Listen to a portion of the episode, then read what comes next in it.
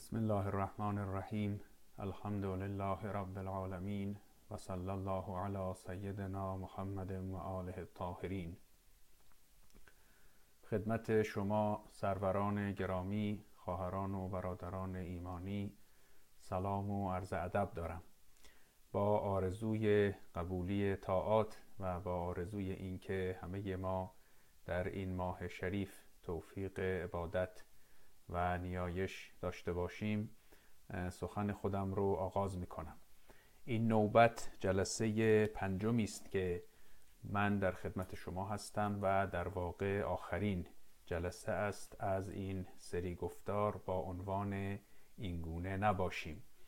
در این گفتارها که در این نوبت که نوبت پایانی است من فرازهای دیگری از اون رو خدمت شما عرض می کنم در محضر حضرت علی ابن ابی طالب علیه السلام بوده ایم و حکمت شماره 150 نهج البلاغه رو با هم مرور می کرده ایم. تا کنون یازده عبارت از عبارات این حکمت و در واقع این روایت شریف رو با هم مرور کرده ایم و اکنون از عبارت دوازدهم ادامه می دهیم در عبارت دوازدهم حضرت میفرمایند که از کسانی مباش که این گونه اند. تغلبه نفسه علی ما یزن ولا یغلبها علی ما یستیقن. از کسانی مباش که گمانهایی و اموری که احتمال کمی دارند بر نفس اونها غلبه می کنند اما اموری که به اونها یقین می رود و احتمال خیلی بالایی دارند اونها بر نفس این گونه انسانها غلبه ندارند. در واقع اگر بخوام عبارت رو ترجمه بکنم که بعد بیشتر توضیح بدهم ترجمه عبارت این می شود که از کسانی مباش که گمانهای اونها بر اونها غلبه می کند اما یقینهای اونها بر اونها غلبه نمی کند اقلانیت انسان اقتضا می کند که رفتار خودش رو واکنش خودش رو و تصمیم خودش رو متناسب بکند با احتمال یک امر. اگر در یک کاری یه خطر کمی است آدم راحتتر به سمت اون کار می رود اگر در یک کاری خطر خیلی زیادی است آدم خیلی احتیاط می کند به اون سمت نمی رود اگر در یک کاری یقین داریم که حتما خطر خیلی بزرگی است. خب انسان اصلا به سمت اون کار نمی رود شما مثلا در نظر بگیرید ما در غذا خوردن اگر احتمال بدیم که یه غذایی ممکنه یه ضرری داشته باشه خب گاهی پرهیز می‌کنیم ولی ممکنه حالا چندان هم حساس نباشیم. به هر حال یه احتمال کوچکی دادن که یه خطری هست. ولی اگه این خطر خیلی بزرگ باشه و ما یقین بکنیم که مثلا یه غذایی مسموم است خب اصلا دیگه لب نمی‌زنیم. یعنی ما در واقع اینجا به مقتضای اقلانیت خودمون داریم عمل می‌کنیم. یه وقتی به خاطرتون هست یه صحبتی پیش آمده بود که بعضی از انواع برنج یه مقداری در واقع مواد سمی درش هست. خب یه احتمالی بود کسانی می‌گفتن کسانی هم رد می‌کردن. به خاطر همین احتمال خب بعضی افراد کمتر برنج میخوردن بعضی افراد هم میخوردن. می‌گفتن خب حالا احتمال خطر خیلی زیادی که نیست. ولی حالا از اون طرف شما در نظر بگیرید که یه ظرف غذایی باشه و شما یه سم خریدید مثلا یه سم سوسکش مثلا خریدید یه مقداریش اصلا ریخته اشتباهی ریخته تو ظرف غذا. شما دیگه اصلا لب نمی‌زنید به اون غذا. نمیگید که این یه احتمال کمیست چون احتمال خطر خیلی زیاده. بنابراین ما دیگه حاضر نیستیم این غذا رو حتی لب بزنیم. هرچند هم گرسنه باشیم این غذا رو میریزیم دور. حالا من این مثال غذا رو زدم مثال های سلامتی وقتی آدم بیمار میشه از یه اموری پرهیز می‌کنه اینکه چه دارویی برای ما اثر داره دارویی که احتمال کمی داره اثرش. خب حالا خیلی هم بهش احتمام نداریم. دارویی که خیلی احتمال اثر میدیم یا یقین داریم که حتما اثر می‌کنه خب خیلی جدی میریم دنبالش. این عاقلان است. اگر شما آشنا باشید یا اگر هم نیستید یه وقتی مطالعه بکنید در رشته های نظریه تصمیم یا نظریه بازی چه در اون قسمت های منطقی و در واقع ریاضیش چه در اون قسمت های فلسفیش چه در اون قسمت های روانشناختیش. این موضوعات زیاد بحث میشه که آدم چجوری بر اساس احتمالی که می‌دهد در یک کاری در واقع تصمیم های خودش و رفتارهای خودش رو تنظیم می‌کنن و اینها در واقع بحث های اقلانی است. اما این گونه انسان ها اقلانی رفتار نمی کنند یعنی برگردیم به کلام حضرت حضرت میفرماید که از این کسان مباشی که افرادی هستند که این چنینن شما اینجوری نباشید. این چنینن که یه جایی عملی می‌کنن که یه احتمال اثر خیلی کمی داره ولی یه چیزی رو که احتمال اثر خیلی زیادی داره اونو ترک می‌کنن. یا از یه چیزی که خطر کمی داره فرار می‌کنن ولی از یه چیزی که خطر خیلی زیادی داره فرار نمی‌کنن. و در واقع عاقلانه تصمیم نمی‌گیرن.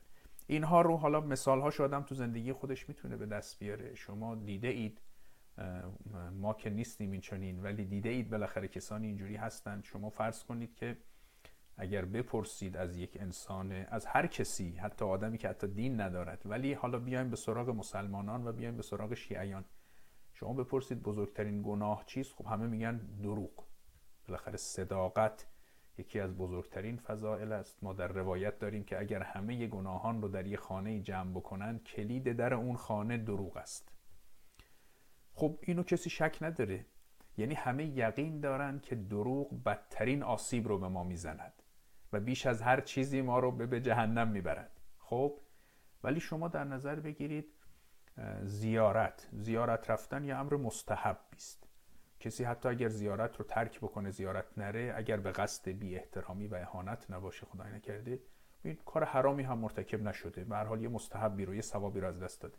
حالا شما در نظر بگیرید کسی می‌خواد بره زیارت به خاطر اینکه بلیتش رو ارزونتر بگیره حاضر یه دروغی هم یه جایی بگه.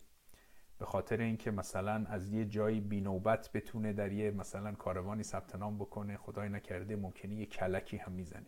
حالا شما اگه از اون شخص بپرسید میگه زیارت مستحبه یه مقداری ثواب داره. دروغ حرامه و گناه خیلی بزرگی است و حتما آدم رو به جهنم می‌بره. اما این شخص یقین داره که دروغ حرامه. از اون طرف می‌دونه که زیارت به حال احتمال اثر داره ثواب داره. به حال واجب که نیست. اما به خاطر یک امری که احتمال داره یه امری رو که یقینی هست زیر پا می‌ذاره. یعنی متناسب نیست. رفتارش با در واقع اون احتمالاتی که میده. اینکه هر چی رو شما احتمال بیشتر میدی باید نسبت بهش جدی تر باشی و این در واقع در مثال های دیگر هم هست. اینکه ما در روایات داریم که شما هیچ مستحبی رو انقدر جدی نگیرید که به واجبات شما آسیب بزنه. همینه دیگه. چون واجبات چیزی است که ما مطمئنیم که بابتش باید حساب پس بدیم. مستحبات رو حالا به هر حال امور نیکویی است و سعی می‌کنیم انجام بدیم. حالا اگر یه نفر مستحبات رو یه جوری اولویت بده که اون موقع دیگه واجباتش ترک بشه خب این معلومه که اینجا دیگه به مقتضای اقلانیت عمل نکرده. پیام این عبارت دوازدهم حضرت این است که خلاصه میفرمایند که از کسانی نباشید که بر اساس یه گمانهایی عمل می‌کنند اما بر اساس یقین عمل نمی کنند به سراغ عبارت سیزدهم برویم.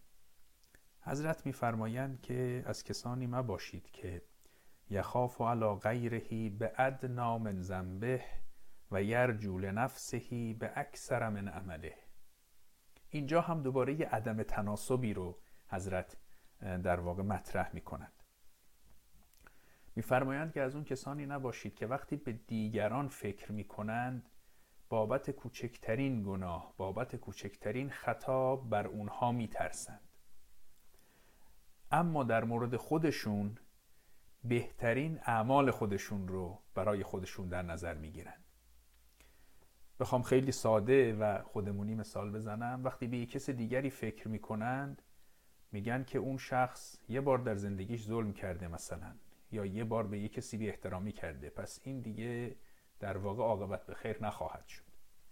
ولی وقتی به خودشون فکر می‌کنن میگن من من چند روز مثلا نماز خیلی خوب خوندم چند تا روزه گرفتم بنابراین من یه مقام خیلی بلندی دارم. یعنی قضاوتی که در مورد دیگران دارند با اون قضاوتی که در مورد خودشون دارن متفاوته.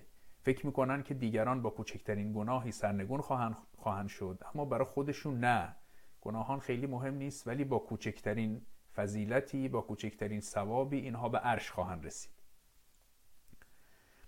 در این عبارت حضرت هم می‌تونه اشاره به عدم صداقت باشه.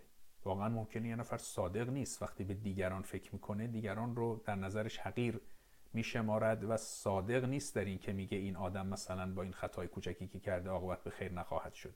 اینجوری در واقع می‌خواد دیگران رو بکوبد. یا در مورد خودش که میگه من یه کار خوبی کردم من به عرش خواهم رسید اینجوری در واقع یه غرور و تکبری داره داره بروز میده. اما این معنا رو هم می‌تونه بده که واقعا بعضی وقتا افراد صادقانه اینو میگن. یعنی عدم صداقت نیست. واقعا شخص صادقانه اینجوریست که وقتی به دیگران فکر می‌کنه از کوچکترین چیزی میترسه ولی در مورد خودش نه. فکر می‌کنه که من من همیشه به جای خوبی خواهم رسید. اتفاقا این منو به یاد یکی از این سوگیری های شناختی به اصطلاح bias حالا در فارسی میگن سوگیری های شناختی cognitive bias. یه cognitive bias خیلی جالبی هست که روانشناسان روش بحث کردن و موضوع خیلی جالبی است. من یه موقعی در بابش مطالعه کردم. و اون هم اسمش هست optimism bias سوگیری شناختی خوشبینی. اینکه آدما نسبت به خودشون خوشبینن. فرض کنید اینها رو مطالعه کردن مطالعه کردن آمار دارن و نتایج جالبی گرفتن. فرض کنید یه جاده است خطرناکه یخبندان لغزنده است. و از یه افرادی می‌پرسن که الان اگر مثلا مردم برن در این جاده چی میشه؟ میگن احتمال خیلی بالایی داره که مردم تصادف بکنن. بعد میگن حالا شما خودت برای چی داری میری تو همین جاده؟ میگه با من مواظبم من تصادف نمی‌کنم. یعنی احتمال خطر رو برای دیگران میدن ولی برای خودشون نمیدن خوشبینن. مثلا حتی حالا این ما که اهلش نیستیم ولی باز تو مطالعات هست مثلا کسانی در یه قرعه کشی شرکت می‌کنن مثلا میگن که مردم که شرکت می‌کنن چقدر احتمال داره برنده بشن؟ احتمالش خیلی پایینه. بالاخره 6 میلیون بلیت فروختن یه نفر قرار برنده بشه. این یه, یه نفر در 6 میلیون که اصلا احتمالش نزدیک صفر میگن حالا شما چرا خودت می‌خری؟ میگه من فکر می‌کنم خوششانسم من احتمالش زیاده که برنده بشه یعنی اون چیزی که برای دیگران در نظر می‌گیرن با اون چیزی که برای خودشون در نظر می‌گیرن فرق داره. در مورد دیگران با بدبینی نگاه می‌کنن در مورد خودشون با خوشبینی. این عنوانش هست اپتیمیزم بایاس سوگیری شناختی خوشبینی. در باب این یه وقتی مطالعه بکنید و می‌بینید که البته نشون دادن که واقعا این ریشه هاش تو مغز انسانه یعنی آدما بعضی وقتا ناخواسته اینجوری عمل می‌کنن و اصلا ارزش حکمت های نهج البلاغه کلام حضرت علی علیه السلام ارزش اونچه که ما از حکما و بزرگان و پیشوایان میشنویم و می‌خوانیم و یاد می‌گیریم همینه. که به اون چیزهایی که ما ناخواسته ممکنه به سمتش بریم یا حالا مغز ما اینجوریست که ما اینجوری قضاوت می‌کنیم به اینها غلبه بکنیم در واقع خودمون رو تربیت بکنیم. بله پس این عبارت سیزدهم حضرت این بود که از کسانی مباشید که وقتی به دیگران فکر می کنند از بابت کوچکترین خطایی کوچکترین گناهی بر دیگران نگران می شوند اما وقتی به خودشون فکر می‌کنن احساس می‌کنن که خیلی امیدوارن و در واقع حتما رستگار خواهند شد. خب عبارت چهاردهم. حضرت میفرماید که از کسانی ما باشید که ان استغنا بطر و فتن و ان افتقر قنط و وهن از کسانی ما باشید که وقتی به لحاظ مالی شرایط خوبی دارند به سرخوشی میافتند به فتنه و به گناه میافتند. و وقتی شرایط مالی خوبی ندارند وقتی یه مقداری دستشون تنگه حالا افتقار یعنی یه مقداری به فقر در واقع افتاده اند قنط و وهن ناامید می‌شوند و دیگه سست و کاهل و در واقع دیگه امکان و اراده هر کاری از اونها گرفته می شود این شبیه همون عبارات نهم و دهمی است که پیشتر خواندیم که حضرت میفرمودند که یک کسان از اون کسانی نباشید که تا بیمار می‌شوند خیلی حالت بدی پیدا می‌کنند ولی وقتی صحیح و سالمند خیلی سرخوش و در واقع شاد می‌شوند یا وقتی در عافیت هستند خیلی به عجب و تکبر میافتند وقتی که به یک مصیبتی گرفتار میشن خیلی ناامید میشن در واقع این عبارت هم شبیه همون هاست. و پیام حضرت این است که شما این دنیا رو در واقع دار امتحان در نظر بگیرید. شما یه روز ممکنه دستتون به لازم مالی بازه یه روز دستتون بسته است. اینجوری نباشه که در هر کدوم از این شرایط که دفعه شما در واقع در شرایطی که دستتون بازه خیلی به سرخوشی و خدای نکرده به به فتنه و گناه بیفتید و وقتی هم که دستتون بسته است خیلی ناامید بشوید. در واقع هر کدوم از اینها ممکنه یه امتحانی باشد. و پیام دین به ما این است در قرآن در بسیاری از آیات آمده که خداوند است که روزی ها رو قسمت می کند الله یبسط الرزق لمن یشاء و یقدر. خداوند روزی یه نفر رو گشاده می کند روزی یه نفر رو تنگ می کند روزی هم تازه فقط روزی به معنی خوراک نیست. امکانات انسان هم هست و آبروی اجتماعی هم هست. شرایط مختلف شرایط خانوادگی در هر شرایطی کسی نعمت هایی دارد خداوند این نعمت ها رو به یه حکمتی تقسیم می کند ما نمی‌دونیم چجوری به هر حال یه نفر نعمت های بیشتری داره در یه زمانی یه نفر نعمت های کمتری. مهم این است که هر کسی در هر زمانی ببینه که از امکانات خودش چجوری استفاده می‌کنه. و اگر یه وقتی امکانات بیشتر داره مطمئن باشه که در قبال اون امکانات بیشتر وظایف بیشتری داره. وقتی امکانات کمتری داره در اونجا معمور به صبر است و به دعا کردن و به تحمل و به قناعت. به هر حال باید انسان وظیفه خودش رو انجام بده. نه اینکه تا امکانات زیاد شد به کلی کنترل خودش رو از دست بده تا امکانات کم شد به کلی ناامید بشه. خب از این عبارت هم بگذریم به عبارت پونزدهم برسیم. که حضرت میفرماید که از کسانی ما باشید که یقصر و ازا عمل و یبالغ و ازا سعل دوباره این هم یه عدم تناسبی است. از کسانی نباشید که وقتی یه کاری می‌کنند کم اون کار می‌گذارند کمکاری می‌کنند. و وقتی که یه چیزی درخواست می‌کنند زیاد درخواست می‌کنند. یعنی اینکه خودشون رو از دیگران طلبکار می‌دانند و خودشون رو به دیگران بدهکار نمی‌دانند. اگر کسی یه کاری رو سپرده به شما شما باید کار رو در اون حدی که تعهد کرده اید انجام بدهید. و وقتی هم که کار رو انجام دادید باید متناسب با اون کار انتظار دستمزد داشته باشید. در رفتارهای اجتماعی در رفتارهای خانوادگی در روابط در واقع اجتماعی خانوادگی در جمع دوستان هم شرایط همین جوره. یه کسی که یه کاری برای کسی کرده به اندازه همون هم باید انتظار تشکر داشته باشه. یا اگر یه کسی در واقع از شما خواهشی کرده شما متناسب با همون هم باید کاری انجام بدید. این در واقع شرط اخلاقه. یعنی اینکه ما با هم مساوی هستیم ما یه روابطی با هم داریم. به همون میزانی که نسبت به هم بدهکاریم از همدیگه طلبکاریم. به همون نسبتی که کاری برای همدیگه می‌کنیم از هم تشکر می‌کنیم. یه حقی به گردن هم داریم حق خودمون رو ادا می‌کنیم. این تناسب رو باید حفظ بکنیم. نه اینکه اینجوری باشه که وقتی توقع از دیگران داریم توقع خیلی زیاد داشته باشیم. ولی اگه یک کسی یه کار کوچکی از ما خواست بگیم ای بابا این چقدر از ما توقع داره؟ یعنی اینکه اینجوری نباشد که ما همیشه خودمون رو در موضع طلبکار بدانیم. ما خیلی حق به گردن دیگران داریم ولی دیگران حق به گردن ما ندارن. به هر حال روابط باید روابط مساوی باشه. به همون میزانی که شما به کسی خدمت می‌کنی از اون هم می‌تونی انتظار خدمت داشته باشی. به همون اندازه که شما از دیگران تشکر و قدردانی می‌کنی از اونها هم می‌تونی انتظار تشکر و قدردانی داشته باشی. به همون اندازه که شما به دیگران احترام می‌ذاری از دیگران هم انتظار احترام داری. نه اینکه کسی خدای نکرده احترام به دیگران نگذارد اما از دیگران توقع احترام داشته باشد. صحبت حضرت این است که از کسانی ما باشید که یقصر رو ازا عمل خودش که می‌خواد یه کاری بکنه خیلی کوتاهی می‌کنه. یعنی فکر می‌کنه که کسی حق به گردن ما نداره. و یبالغ و ازا سعل وقتی یه چیزی از کسی می‌خواد اونجا مبالغه می‌کنه. زیاده روی می‌کنه فکر می‌کنه که من به گردن همه حق دارم. حالا تازه این این که من گفتم باید مساوی باشه حد اینها یعنی حقی که من به گردن دیگران دارم مساویه با حقی که اونا به گردن من دارن. تازه اینها اقتضای اخلاقه در زندگی معنوی که انسان باید از این فراتر بره. در زندگی معنوی انسان باید ایثار بکنه. یعنی حتی کسی حقی به گردن شما نداره شما نسبت بهش لطف و محبتی بکنید این مقام شما رو بالا می‌بره. چیزی که از شما کم نمی‌کنه. یا اگر شما به کسی خدمتی کردید اما انتظار قدردانی نداشتید این باز مقام معنوی شما رو بالا می‌بره. یعنی حتی در زندگی معنوی ما از اون حد تصاوی اخلاقی هم بیشتر میریم. و یه انسان معنوی میگه اتفاقا مردم به گردن من حق دارن. من به گردن کسی حقی ندارم. من باید سعی بکنم خدمت بکنم به دیگران.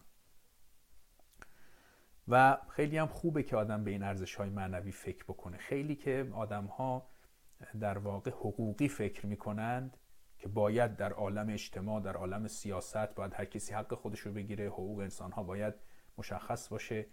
بعضی ها وقتی وارد روابط خانوادگی و روابط دوستانه و در واقع اون فضایی میشن که باید توش روابط عاطفی حاکم باشه اونجا هم حقوقی برخورد می‌کنن. من این کارو کردم حالا تو هم باید این کارو بکنی. من یه روز رفتم فلان جا ولی اون نیامد بنابراین اون خیلی آدم بیادبی بود مثلا. این دیگه در واقع حقوقی برخورد کردن در مسائل شخصی در مسائل در, در ارتباطاتی که انسان با دوستان خودش با خانواده خودش با اقوام خودش با همشهریان خودش و با همه انسان ها خارج از اون بحث حقوقی و اون بحث خاص وقتی انسان به روابط خودش فکر می‌کنه اتفاقا بهتره که اهل محبت باشه اهل ایثار باشه اهل بخشش باشه و در واقع این فضیلت های معنوی رو بیشتر در خودش بپرورد و زیاد حساب دو تا چهار تا نکند که فلانی که کاری برا من نکرده حالا من پاشم برم مثلا بهش سر بزنم. یا این دیگه در واقع زیاد مطب خشخاش گذاشتن در روابط خیلی هم خوب نیست چون اون ارزش های معنوی رو کمرنگ می‌کنه. همه چیز رو تبدیل می‌کنه به مسائل حقوقی و حساب و کتابدار. خب ما با این 15 عبارت در واقع مطلب خودمون رو به پایان ببریم. در این ماه مبارک و در این سری گفتاری که من خدمت شما داشتم فرصت نشد که بیشتر از این عبارات بخوانیم. در واقع مقدار دیگری عبارات دیگری از این حکمت شریف شماره 150 نهج البلاغه مانده که شما بعدا خودتون اون رو در مطالعه بگیرید و دو نکته رو باید در نظر داشته باشیم. وقتی به این حکمت مراجعه می‌کنیم یا به موارد دیگری از کلام امیرالمؤمنین یا به قرآن به فرازهای قرآن که در اونها فضائل رو می آموزیم رضائل رو می آموزیم و همون چکلیست رو می‌خوایم برای خودمون تهیه بکنیم که به چه اموری بیشتر بپردازیم چه اموری رو از خودمون دور بکنیم دو تا نکته رو باید در نظر داشته باشیم. دو تا قدم رو باید در نظر داشته باشیم. اول این که نکات رو باید خوب فهم بکنیم. تا چیزی برای آدم جا نیفتاده باشه تا آدم چیزی رو خوب هضم نکرده باشه خیلی نمیپذیره. بعد خوب برامون جا افتاده باشه اول که چرا حضرت داره اینجوری میگه که اینجوری نباشید اول بعد اینو برای خودمون خوب روشن بکنیم بخوانیم بشینیم درش فکر کنیم با دوستانمون با خانواده دربارش صحبت کنیم. واقعا چرا حضرت میگه اینجوری نباشید چرا این بده؟ یا اگر در یه جایی مثلا حضرت میگه اینجوری باشید یا پارسایان اینجوری هستن چرا باید آدم اینجوری باشه؟ اول باید این برای آدم جا بیفته و بعد اینکه وقتی آدم می‌خواد اینا رو در خودش محقق بکنه در واقع بعد آدم حوصله بکنه و خیلی با دقت با روحیه و روان خودش آدم برخورد بکنه. روانشناسان نشون دادن تجربه شخصی هر کدوم از ما هم نشون میده. در متون دینی هم ما اشاراتی به این داریم. که وجود انسان انقدر پیچیده است که نمیشه خیلی مشخص در واقع کارهایی رو بهش گفت و فورا هم در واقع عمل بکنه.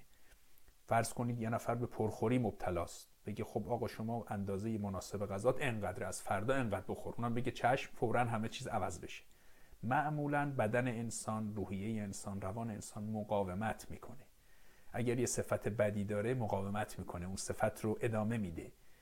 و برای تغییر عادت ها برای تغییر روحیه ها آدم باید خیلی با خودش کار بکنه خیلی حوصله داشته باشه با خودش کلنجار بره حتی مطالعه بکنه در این زمینه و بتونه به ترتیب خودش غلبه بکنه.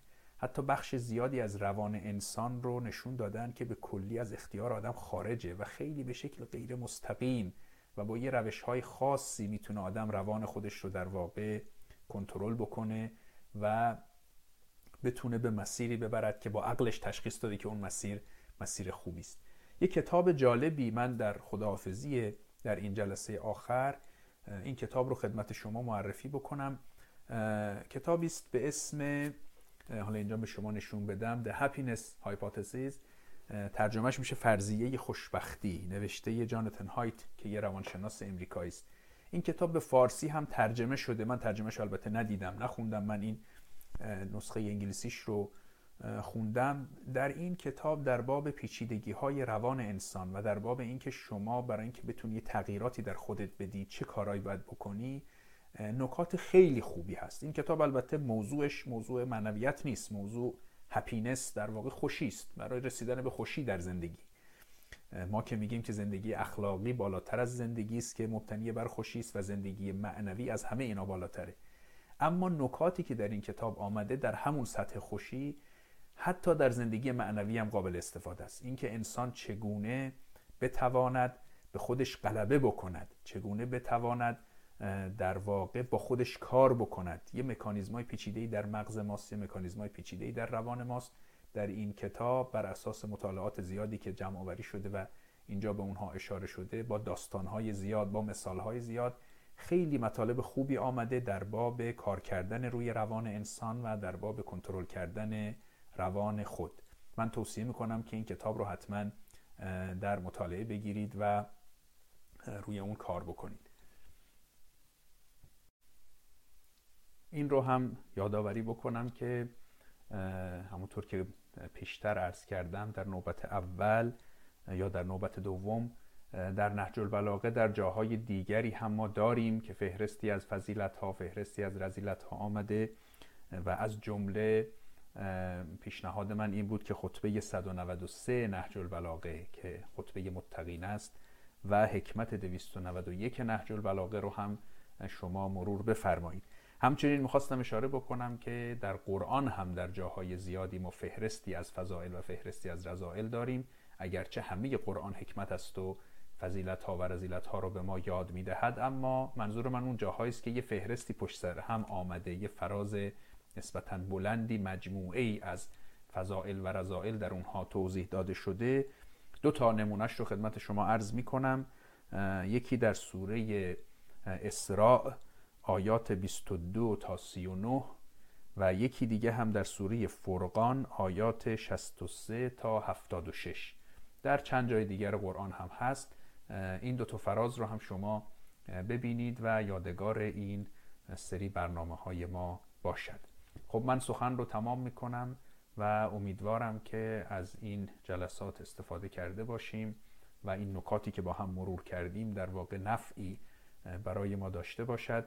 امیدوارم که این ماه مبارک واقعا بر ما مبارک باشد و ما فرصت تعمل و تفکر داشته باشیم فرصت عبادت و نیایش داشته باشیم و این ماه مبارک یک گام خیلی مهمی در مسیر رستگاری ما باشد. به امید خداوند. همه شما رو به خداوند بزرگ می سپارم و از شما التماس دعا دارم. السلام علیکم و رحمت الله.